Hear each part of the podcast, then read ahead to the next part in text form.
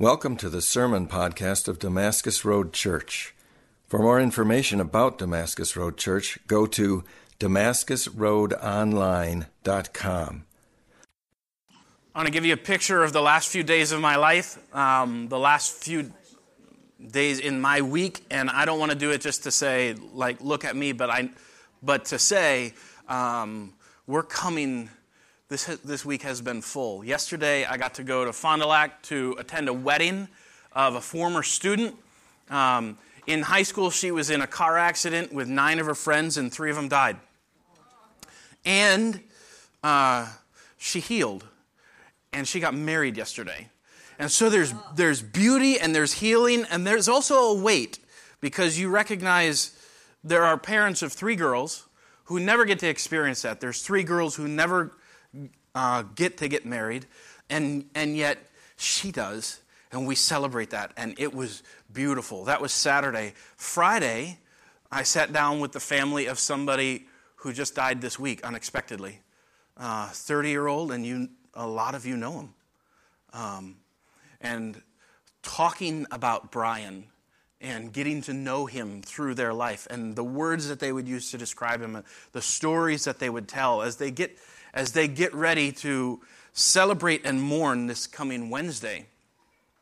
Uh, I got a, a text from uh, a friend of mine also, um, Mike. I mean, you won't mind me sharing, saying uh, somebody in the Serenity House this week lost their life. Uh, Friday, I was in court, in family court, um, and, and witnessing um,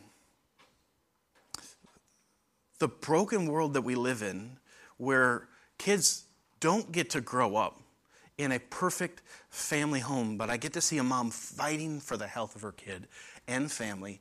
And uh, I want to cheer that on and also recognize this is heavy stuff. So I don't know what kind of week you've had. I know that there's a ton of stuff going on right now. And when we met before the service um, to pray with the worship team, we said, uh, Nevertheless, we worship. In all things, we worship. And we don't worship as a way of pretending or avoiding the stuff going on in life. We worship because God is always worthy, because God meets us where we are. And He calls us to be people who meet each other where we are. So, whether you're coming from a week of victory or you're coming from some of the hardest days you've ever faced into, welcome. We want this to be a space where you're safe. And we want us to be a people where we can be safe together. We are never going to change the world by going to church. We change the world by being the church, right? God doesn't call us to a place, though we are called to gather, it's because we come together, not because this is an exciting place, right? When we are the church as Jesus intended, life happens. We celebrate, we celebrate God in our midst while we also recognize this life is a mess. Being the church means being willing to get in the mess with people. And that's scary. We want to we want to kind of distance ourselves. But we can't we can't do life through binoculars. Like, oh, that's tragic. To really engage as the church we put down the binoculars and we walk into it. We engage where people are. We get down in the mud and we get down in the blood and we get messy. Because Jesus did, right? And so we're going to we're going to talk today about in Colossians Paul is talking about things that we put on and these like we, like we talked about Mother's Day last week, these aren't just high and lofty ideas. This is real. This matters. When Paul says put it on, it's because it matters. When Paul says, I want you to live this way in Christ, it's not like, oh, that's very good and that's very wise. It's because we need it. And the world around us needs it. And our church needs it. Well, let's, um, let's pray. And then we're going to read in Colossians 3, starting in verse 11, right where we left off last week. Father, we need your love, and you're generous with your love. We need your presence, and you're generous with your presence. Jesus, you told your people that you're standing and waiting and knocking, and you just want us to open up and let you in. And that's for your people. That's, that's not just for the world outside to say, I want to come and meet you. That's for people who, with whom you already have a relationship. That's us. And I pray as we already have this morning that we would open up to you. Jesus, that we would let you more and more come in, that we would spend time with you, that we'd let your spirit free in our lives. We want to live with you.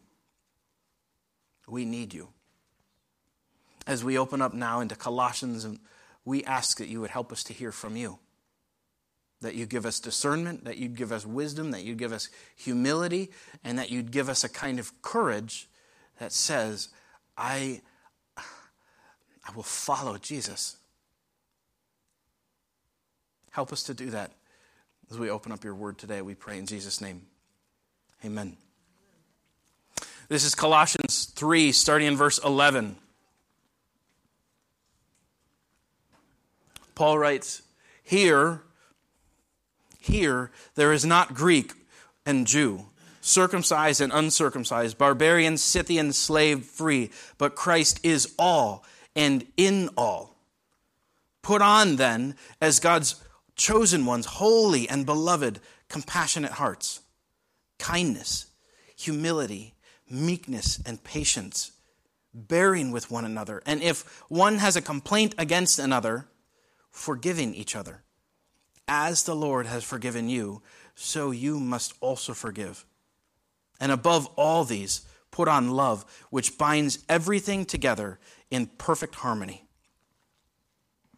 Paul has just finished saying, You died to your old life. You've been raised to new life. And so have nothing to do with the old life. There's stuff that you've got to put away, that you've got to continue putting to death. Put that away. And he says, Here, meaning here, in the family, in the church. Here, we don't look at where you've come from. We don't look at your cultural heritage. We're not blind to those things. You don't just become one melting pot and we're all the same.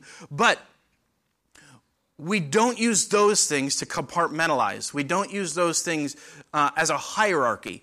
We see each other as we are and we engage in community together. Paul says it doesn't matter where you've come from, it doesn't matter what family you've come from, it doesn't matter what religious church background you've come from, if you have Jesus, we're in this together. And he says, therefore, right? Starting in verse 12. Therefore, meaning if we're all in this together, that leads to something. That leads to something. He says, put on then. Put on then. Meaning, you have Christ within, you have the Spirit within, and when you give yourself to Christ, when you first put your belief in Him, you change fundamentally from the deepest core of who you are. He plants life in you and you change. And yet, you don't fully reflect that change yet, right? You're perfect in standing before Him, and yet you're, you're being made holy. You're, you're, you continue, you continue to be transformed, right? And so Paul says, put on.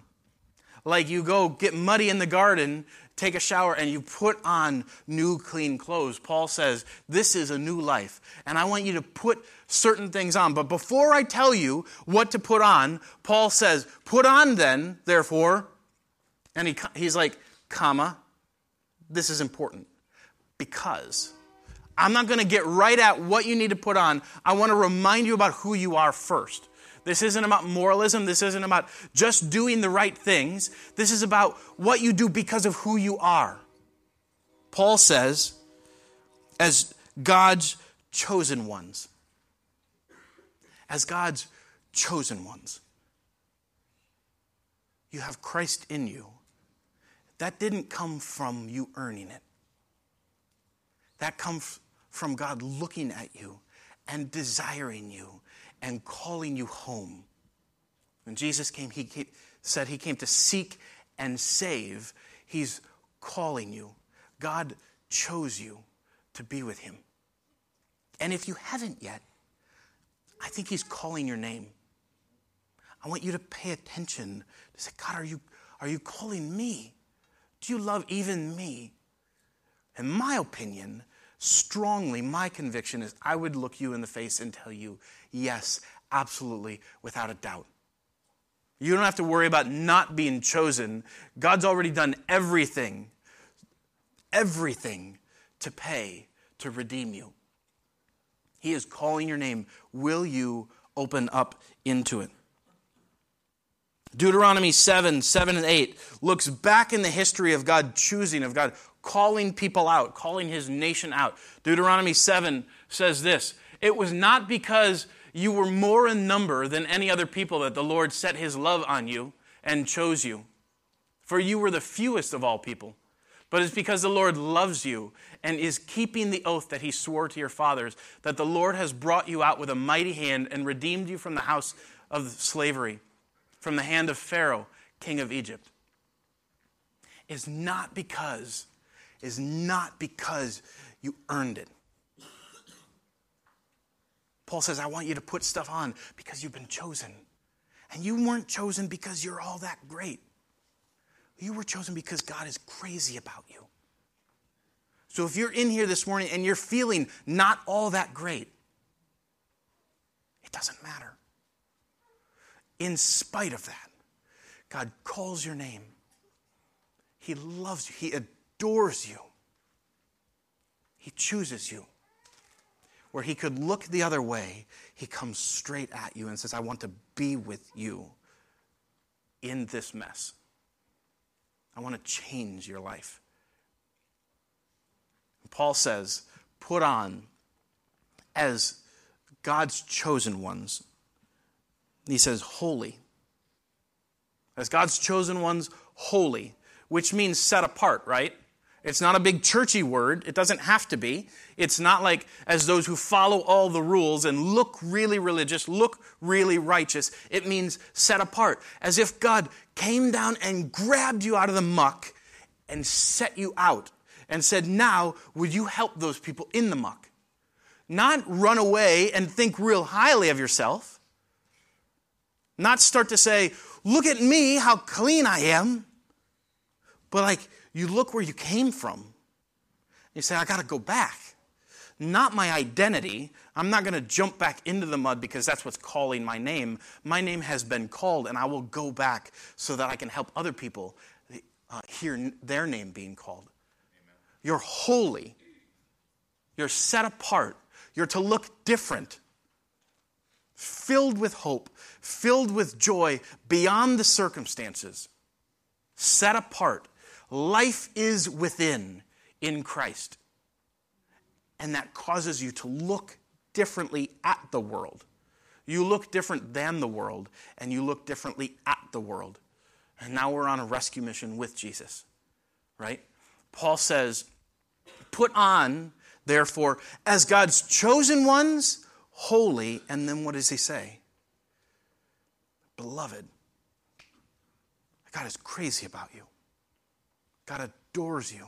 God delights in you. Why? Because God has so much love. It's not, again, because you're super lovable. You ever try to love somebody who doesn't want it? Like, that's hard and that's messy. That doesn't change your approach to them. Sometimes it does. We're like, fine, you know, whatever. God doesn't do that. God doesn't like wash his hands of us and say, you're on your own. He continues to pursue because of him, not because of you. but it is about you. God will not give up on you, He will not stop chasing you. He loves you, He delights in you, and He wants you with Him. That changes things, right? That, that protects us from just saying, all right, what do I got to do if I want to be in? That says, like, He's already accepted me, He's already called me home. I put my faith in Christ. I put my life in His hands, and everything changes because He called my name, because He set me apart, because He delights in me. I don't even understand that, but it's about Him, and that changes things. Paul says, Paul says, put on then as God's holy, as God's chosen ones, holy and beloved, compassionate hearts compassionate hearts is the first in the list. And he says, uh, the, the word that they use, it, it doesn't, like, our translators are nice to us. They say hearts. The, the literal word is bowels. All right? From compassionate bowels. I don't, let's not go there. What it, what it means is from your guts from your guts, from the deepest part of you. In the biblical language, your guts were the, the center of your emotions. We like the heart because it's pretty, or like we do this heart, it's way prettier than the actual heart, right? So, but from the deepest part of you, from the center of your emotions, that's, that's where you reach out with compassion. So the New Living says something like tender-hearted mercy. That we, that we have tender hearts for people from our guts, we love people. We engage with people. We go to where they are. He says, compassionate hearts and kindness. We need more kindness. My kids need to see more kindness from me. Your kids probably need to see more kindness from you. Our kids need to see more kindness from you. okay? We need more kindness in this church. We need more kindness in this world. And God says, because of who you are, act with kindness. So, one picture, one picture that has been um, floating and bobbing around in my head all week is this picture in uh, 2 Samuel 9. A guy named Mephibosheth. Excuse me. Okay.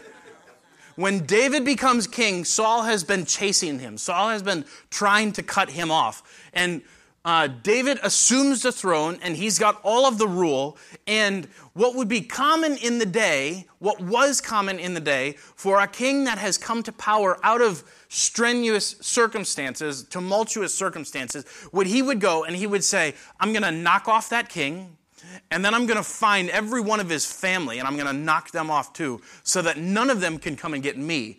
I will establish my throne. Right? And David has a different approach. As God's chosen one, David says, Is there anybody left in Saul's family? And you could start to hear the tension like, Oh, I know what's coming. And he says, Because I want to show kindness to them. And he finds one son from Saul's family named Mephibosheth. And he says, I want you to go get Mephibosheth, and I want you to bring him here, which is still that, like, what's happening? And it says, Mephibosheth will always have a seat at my table. He will always eat with me. He will be included around the table.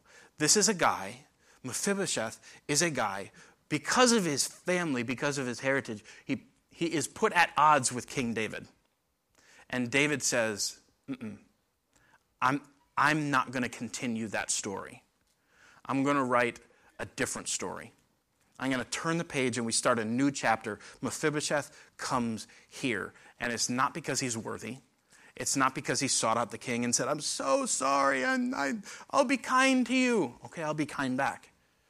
It's because David sought him out and said, Whatever was is not now.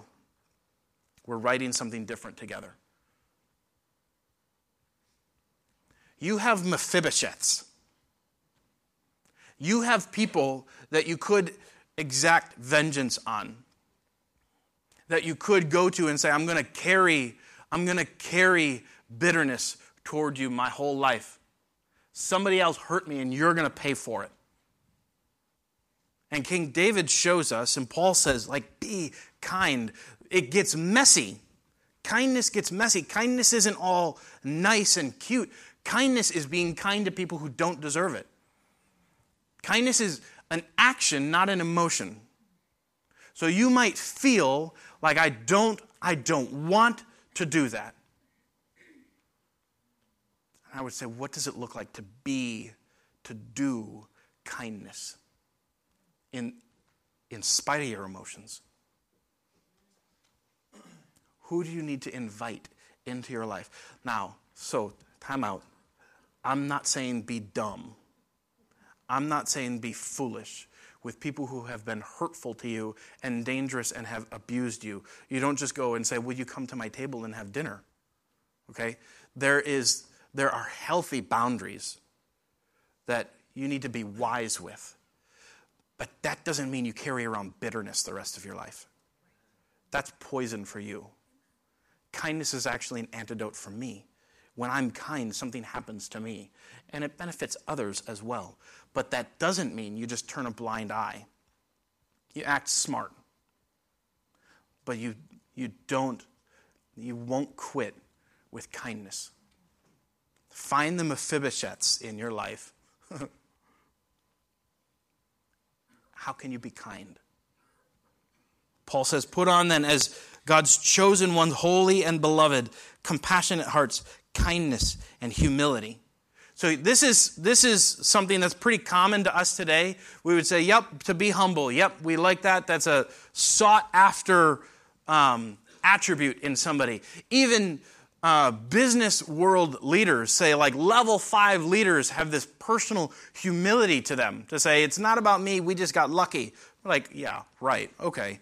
But humility today is recognized as a good uh, character, character attribute. In Paul's day, Paul's writing counterculturally because humility was seen as weakness. Pride and confidence was exalted. Pride and confidence were to be sought after. And Paul says, I want, I want you to be different. In the same way that Jesus says, I want you to be different than the world. Jesus says, like, I didn't sit on my throne and call you up to bow. I came down into the dirt. I humbled myself because I am humble. That wasn't, that wasn't uh, something that wasn't a part of God's character before. God has always been humble. Because he's humble, Jesus came down. And he says, I want you to mimic that. I want you to think others first. Others first. How can I serve? How can I give? How can I pour into others? It's not, it's not thinking less of yourself. It's thinking rightly about yourself and, and then setting your actions and your sights for the benefit of others. Paul says, I want you to be humble. I want you to put on humility. And meekness comes with it. Meekness isn't weakness, meekness is power under control. And so it's the picture of a horse that is trained, it's broken in, that there's such great power there, and yet it's, it's moving in a certain direction. People talk about wind in the same way, like a gentle breeze. You know the power that wind can have. And when a breeze blows, you're like, oh, that's wonderful. You have felt that on a warm day when a breeze just comes by. And that's not because wind is weak. You just appreciate the way that it can be at times. Water can be like that. There's great power in water. Medicine can be like that, right? Medicine, if you take the right amount, the right power, can bring healing and can bring health. Medicine, if taken incorrectly, messes you up. So have power.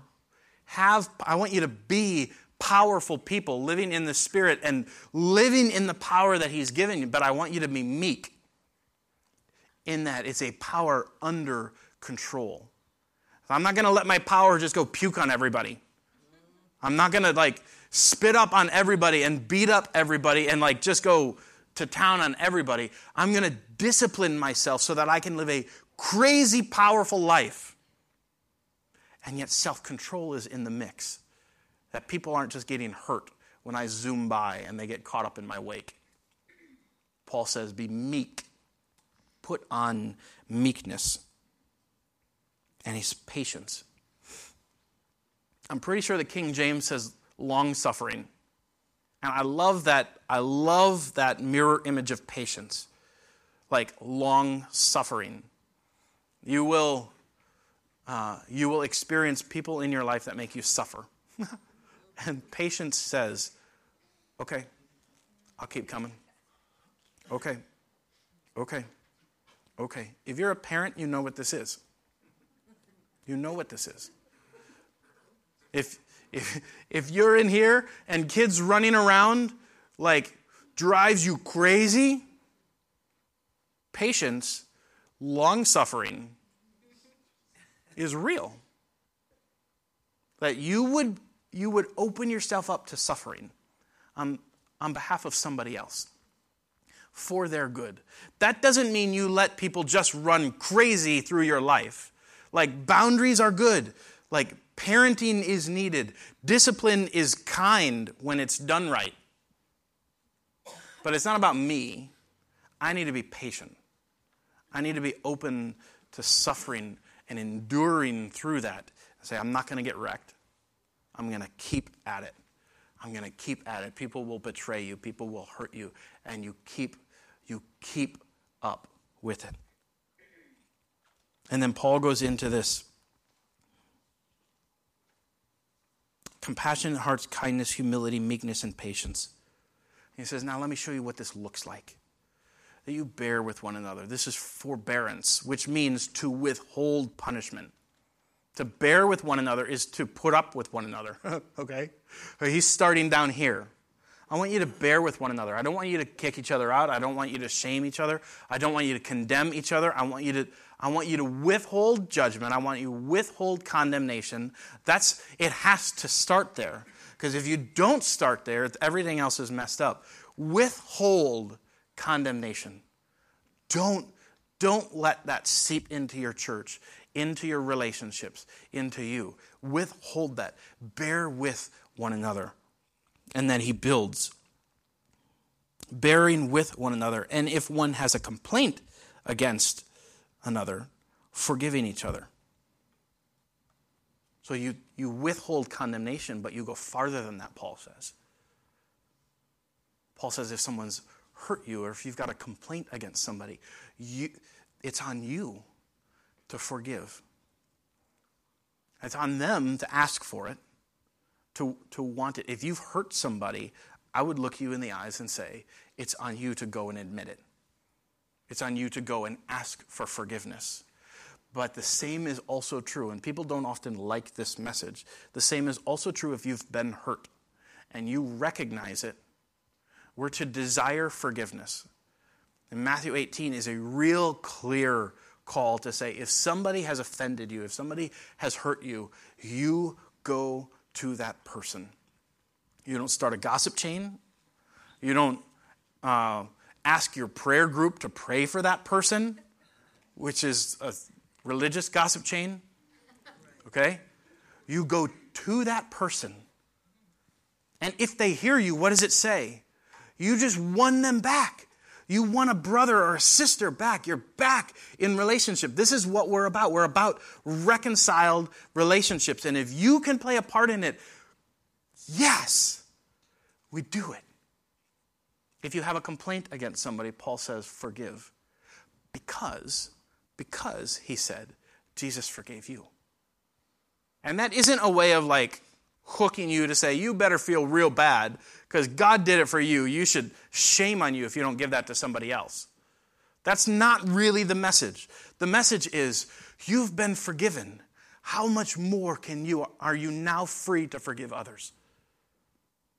You're not carrying around condemnation. You can help others no longer carry that themselves. When you've been forgiven, you're free to forgive. And you're commanded to forgive.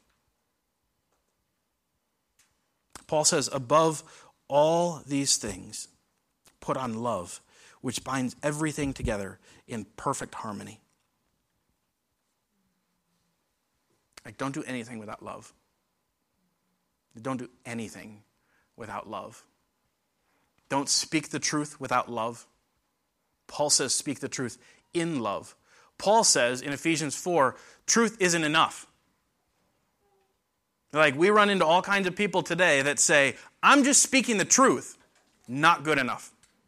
Not good enough. Especially for a Christian, not good enough. Don't you dare let that come out of your mouth.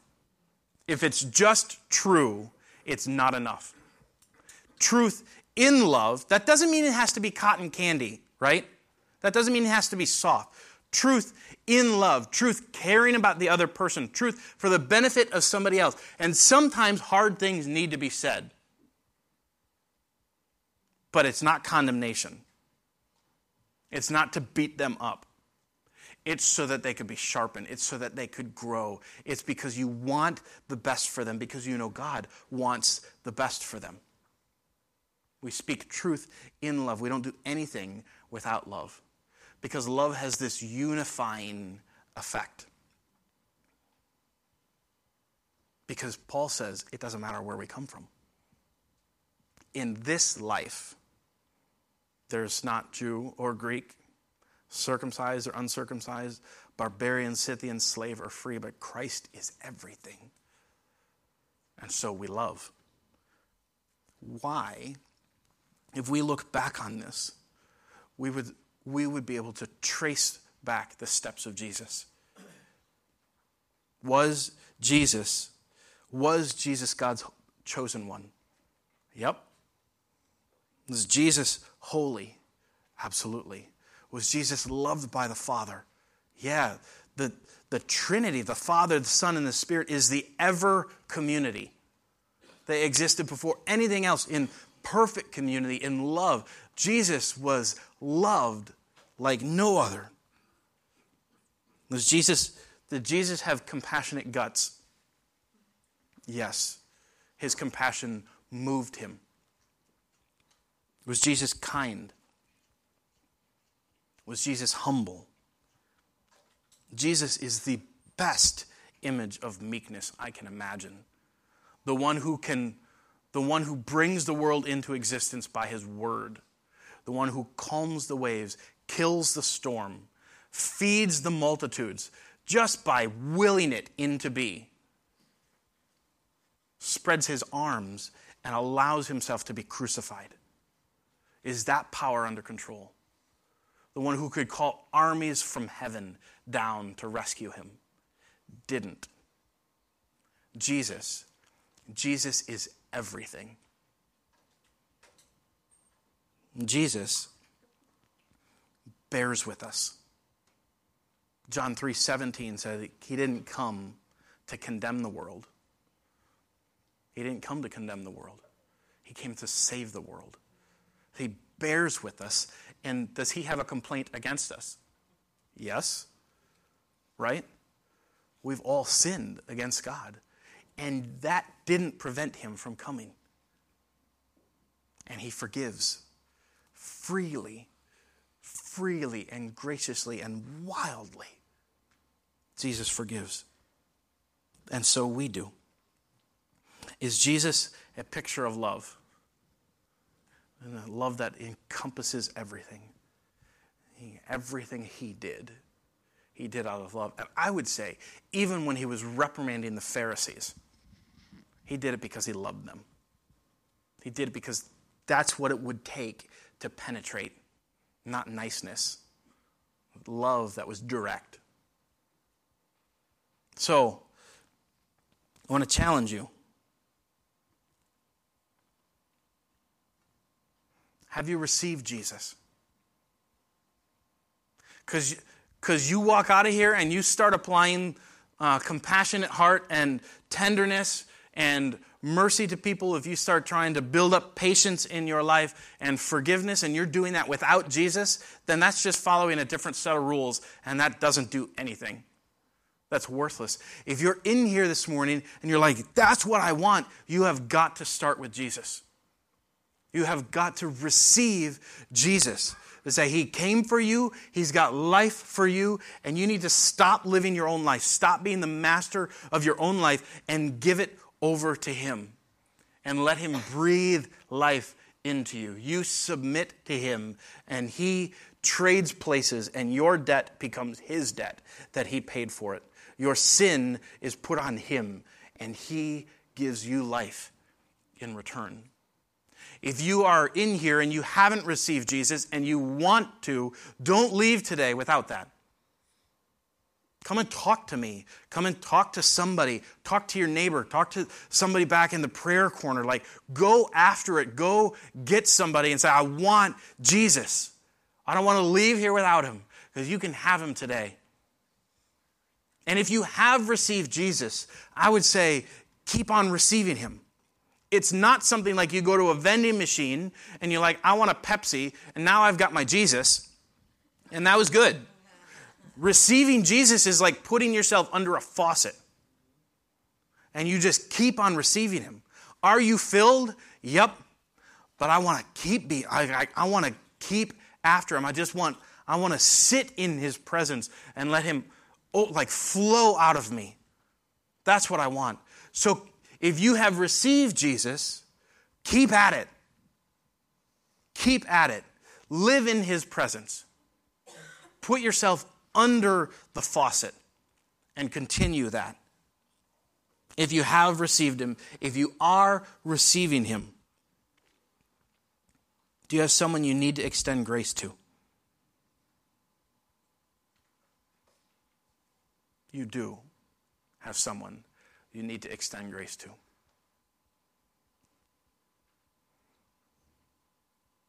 Ask God to give you their name.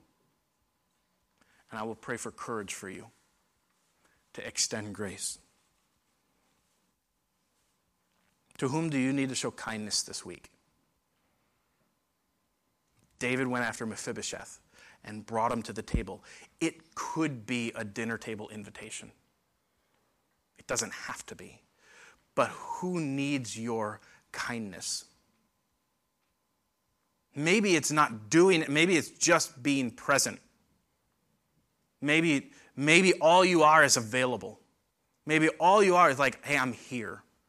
I don't need to say anything. I don't need to fix anything. I don't need to, I'm just here. And you, you act in kindness. Who needs your kindness this week?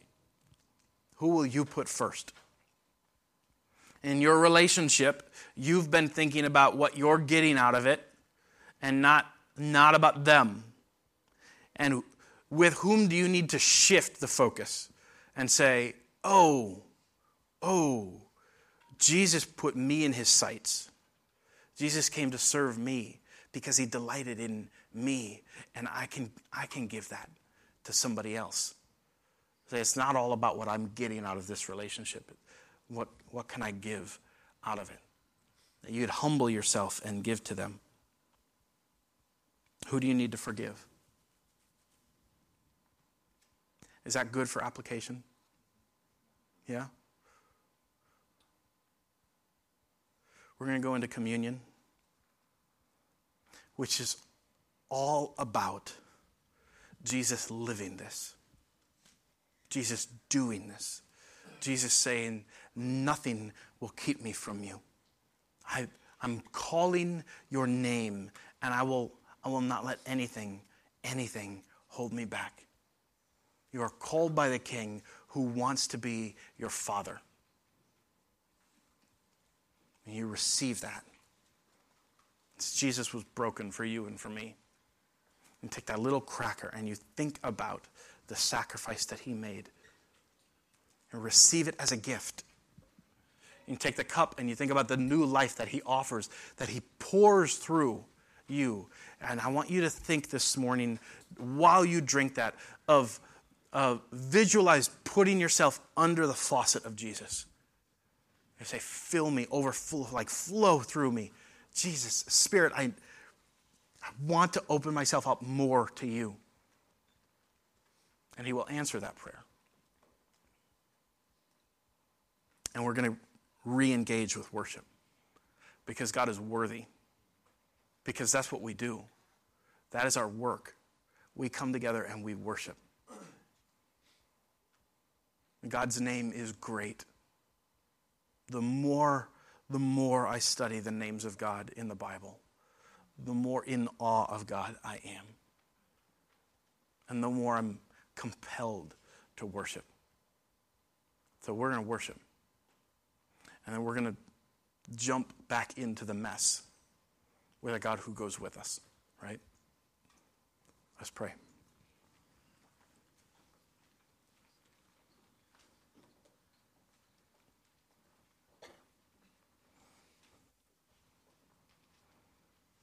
Father, you love us. We are loved. We are chosen. We are redeemed. We are reconciled. We are brought back into you. These are passive statements. We didn't do anything to deserve it. All we do is receive it. You are the great, great giving God. And that is not all you are. You're a God who calls us into a relationship and then you send us out, you send us out with responsibilities. That you call us to live a life imitating you and following you, and we want to do that. We want to be filled with you so that we can live with you. So we can look at the other people in our world the way you do. Help us to put these things on because we're living our life with you, Jesus. We pray these things in your name. Amen.